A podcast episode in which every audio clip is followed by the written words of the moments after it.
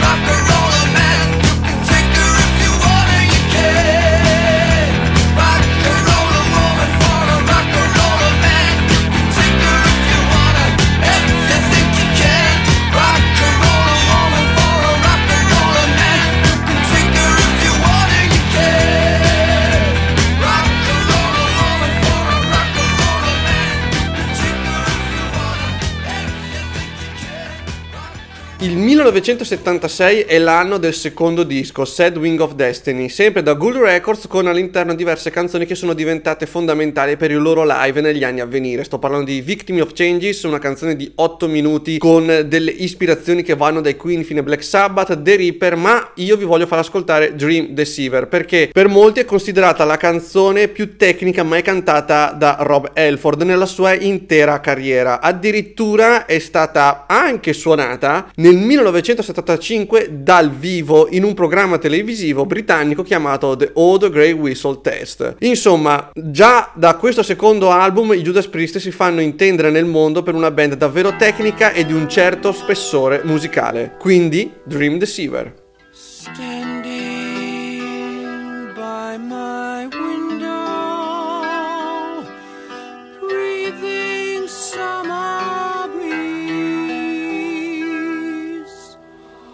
saw a figure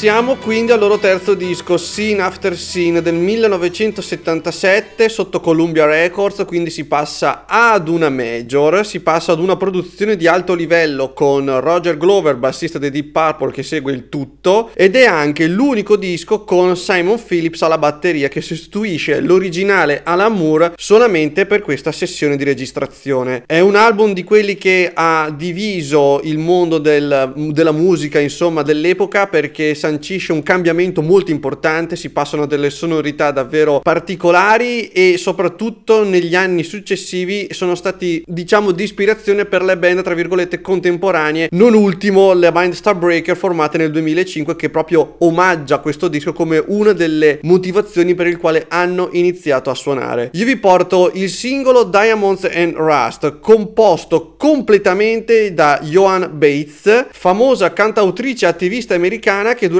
gli anni 60-70 scrisse questa canzone insieme a Bob Dylan in una stanza d'albergo e che pubblicò nel suo album solista del 1975. I Judas Priest quindi decisero di reinterpretarla sotto forma meta nel 1977 divenendo poi in avanti la canzone più eseguita durante i live nei loro concerti. Mi sembra giusto quindi dargli il giusto tributo Diamonds and Rust, cover dei Judas Priest 1977.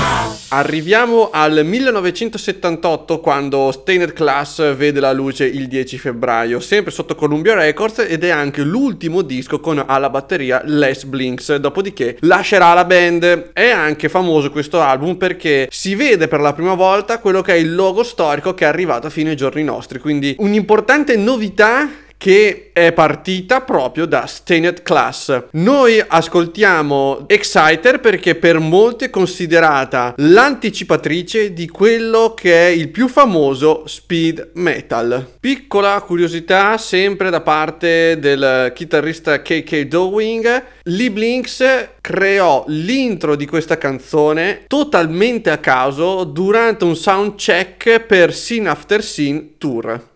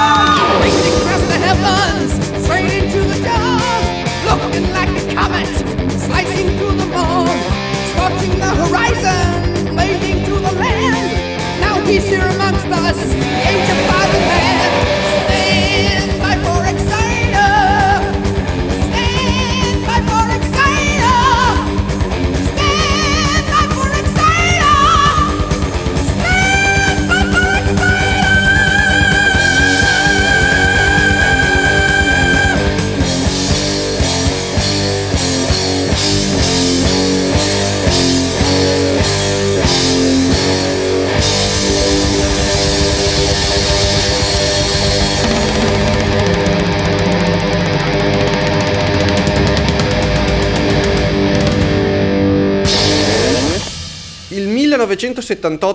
anno molto particolare per i Judas Priest perché esce Killing Machine e in America purtroppo deve subire una gogna mediatica pubblica abbastanza controversa in quanto il titolo potrebbe richiamare quella che è stata la sparatoria nella scuola elementare di Cleveland. La Columbia Records di conseguenza si vede costretta a reintitolare l'album per il mercato americano con Hellbent for Leader ed esce anche l'anno successivo nel 1979. Ma tolto questo comunque è un album abbastanza di successo per la band vende moltissimo, tanto che Take on the World, il primo singolo di questo album, sarà anche l'inno della squadra di calcio dei Wolverhampton. Dopodiché questo singolo riuscirà a raggiungere la posizione numero 14 nel UK chart, di conseguenza Take on the World.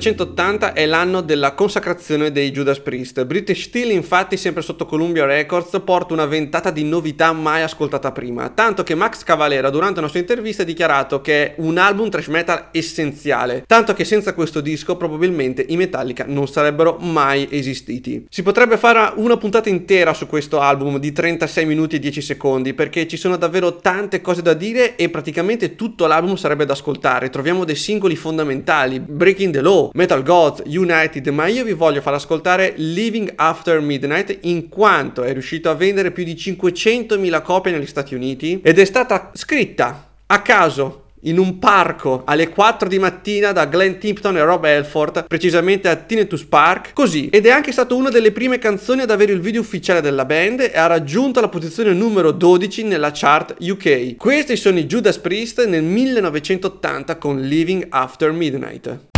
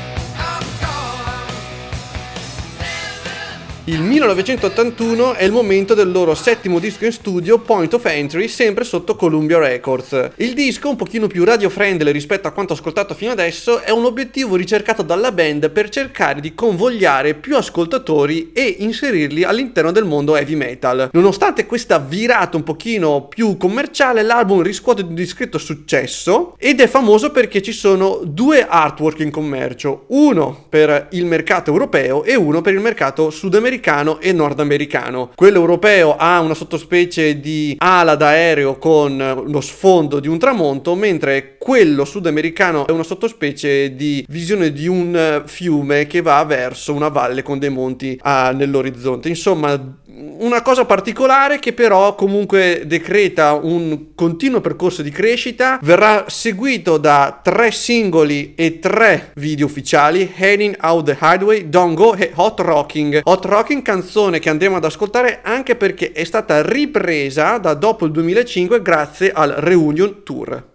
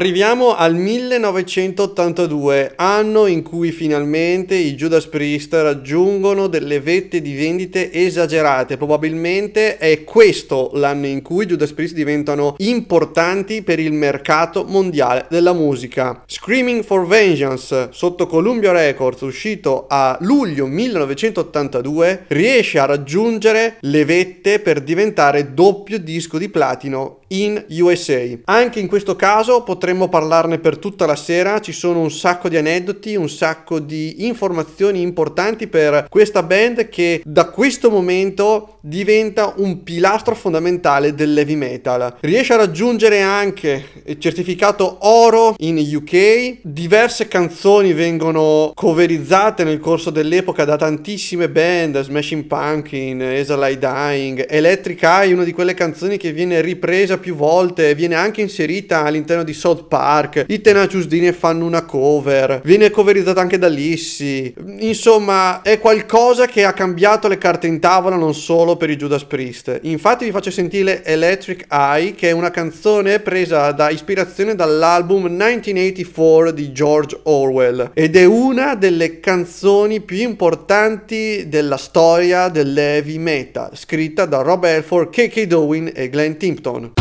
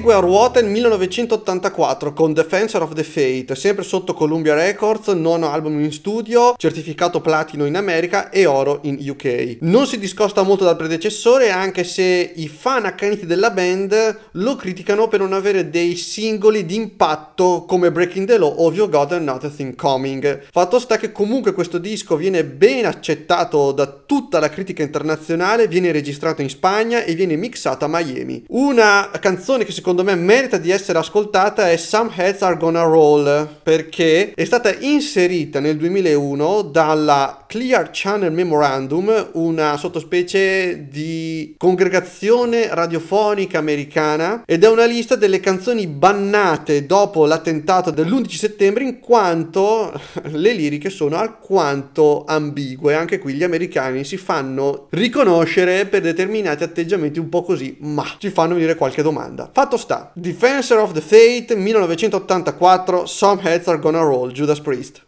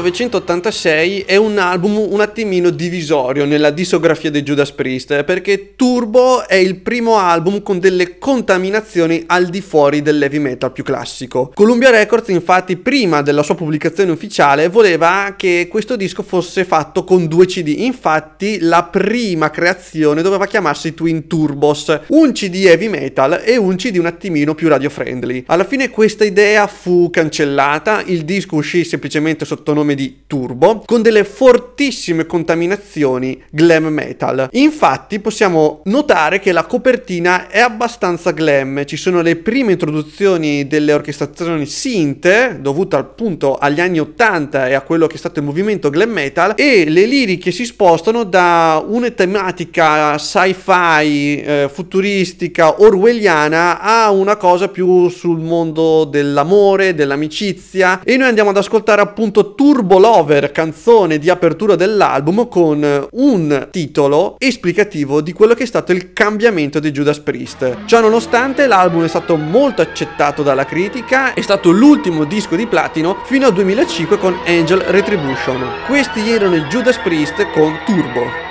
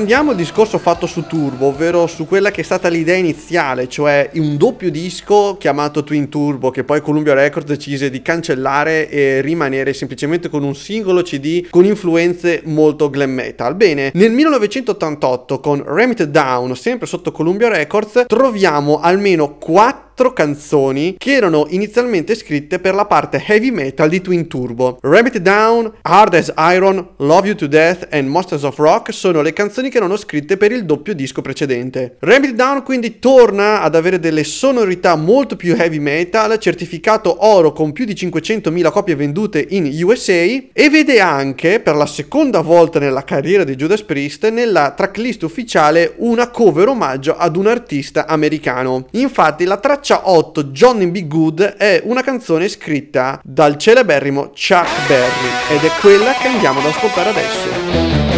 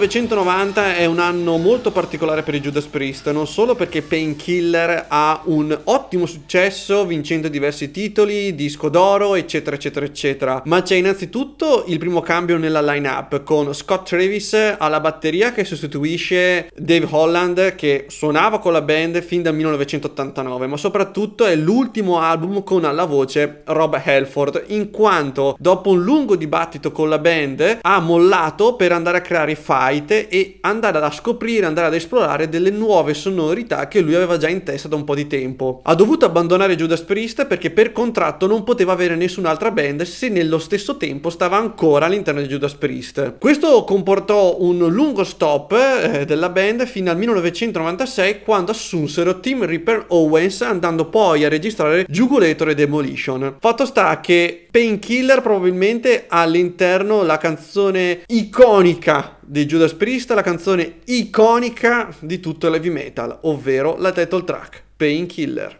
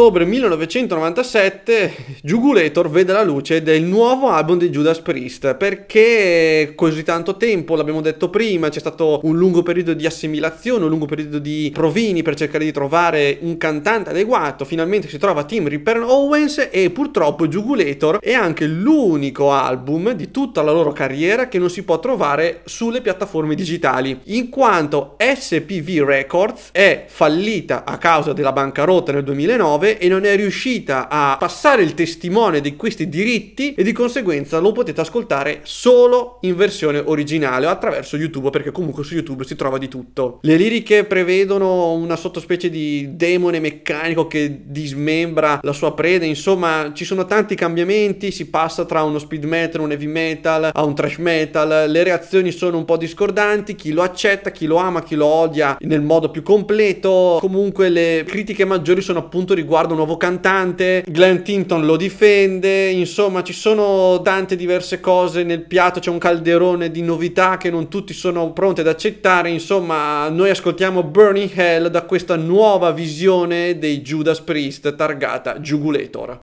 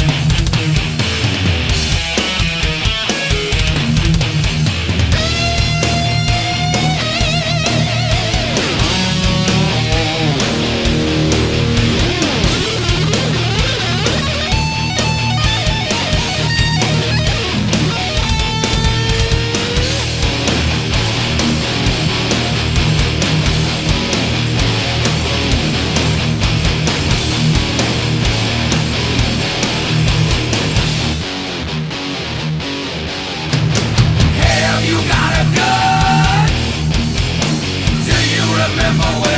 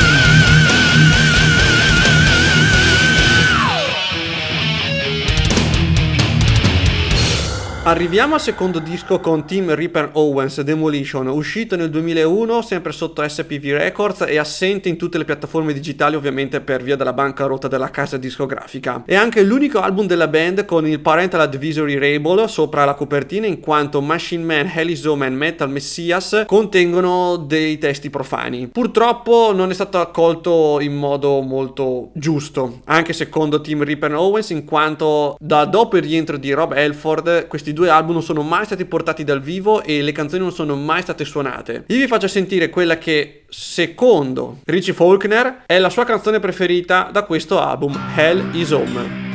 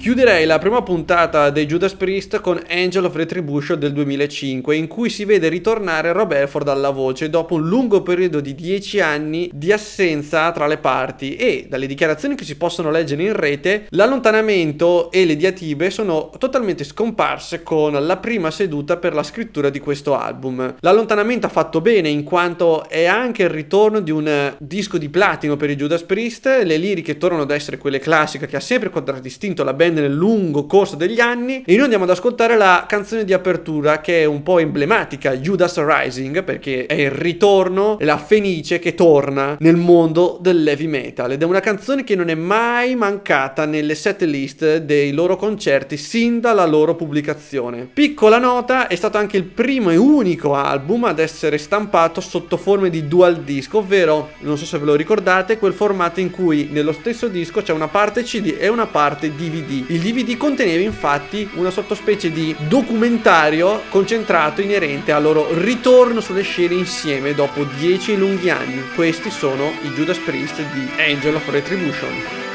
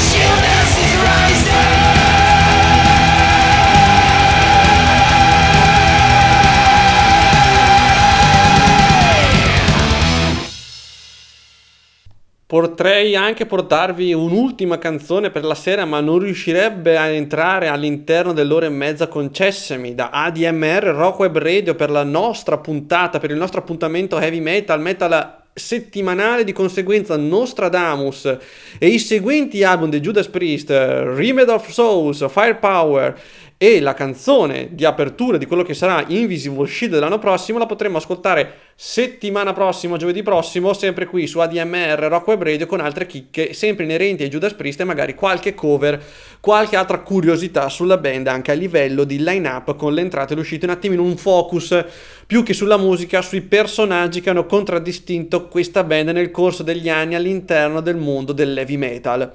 come abbiamo ascoltato in questa lunga serata insieme, sono una di quelle formazioni un po' fondamentali per quello che è stata la creazione del nostro movimento, perché se consideriamo la nascita della band nel 1969, insomma, oltre 50 anni di musica spaziando da un rock, un prog rock fino a quello che è Painkiller, secondo me è qualcosa che nessun'altra band è mai riuscita a fare nel corso della storia dell'heavy metal. Sicuramente eh, prendiamo esempio loro come band di longevità e di idee e di tante altre cose che hanno creato una leggenda vivente come Judas Priest, anche perché sicuramente al mondo d'oggi, al giorno d'oggi, non ci può essere nessuna realtà che potrebbe eguagliare quello che hanno fatto loro ed è un po' un dispiacere non poter riuscire più a creare determinate band in giro per il mondo. Insomma, questa è stata la prima puntata su Judas Priest, noi ci ascoltiamo settimana prossima, sempre qui su ADMR Rock Web Radio, ricordandovi come ogni settimana voi siete l'arma vincente di questa radio, in quanto con il vostro tesseramento a soli 30 euro annuali ci rendete liberi da tutte quelle che sono le pubblicità che possono interrompere l'ascolto delle nostre trasmissioni del nostro palinsesto, noi vogliamo essere totalmente indipendenti, totalmente liberi di poter ascoltare la musica senza pubblicità alcuna.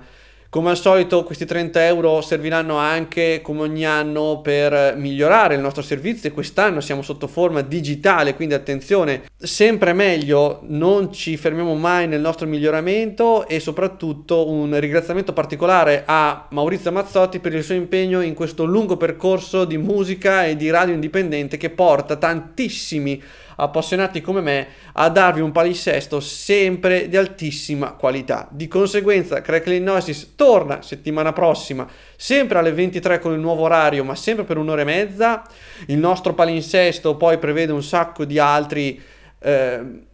appassionati radiofonici che vi porteranno la loro esperienza nel mondo della musica rock. Quindi a giovedì prossimo, grazie per essere rimasti in mia compagnia. Come sempre, sono Riccardo di Crackling Noises su ADMR Rock Web Radio.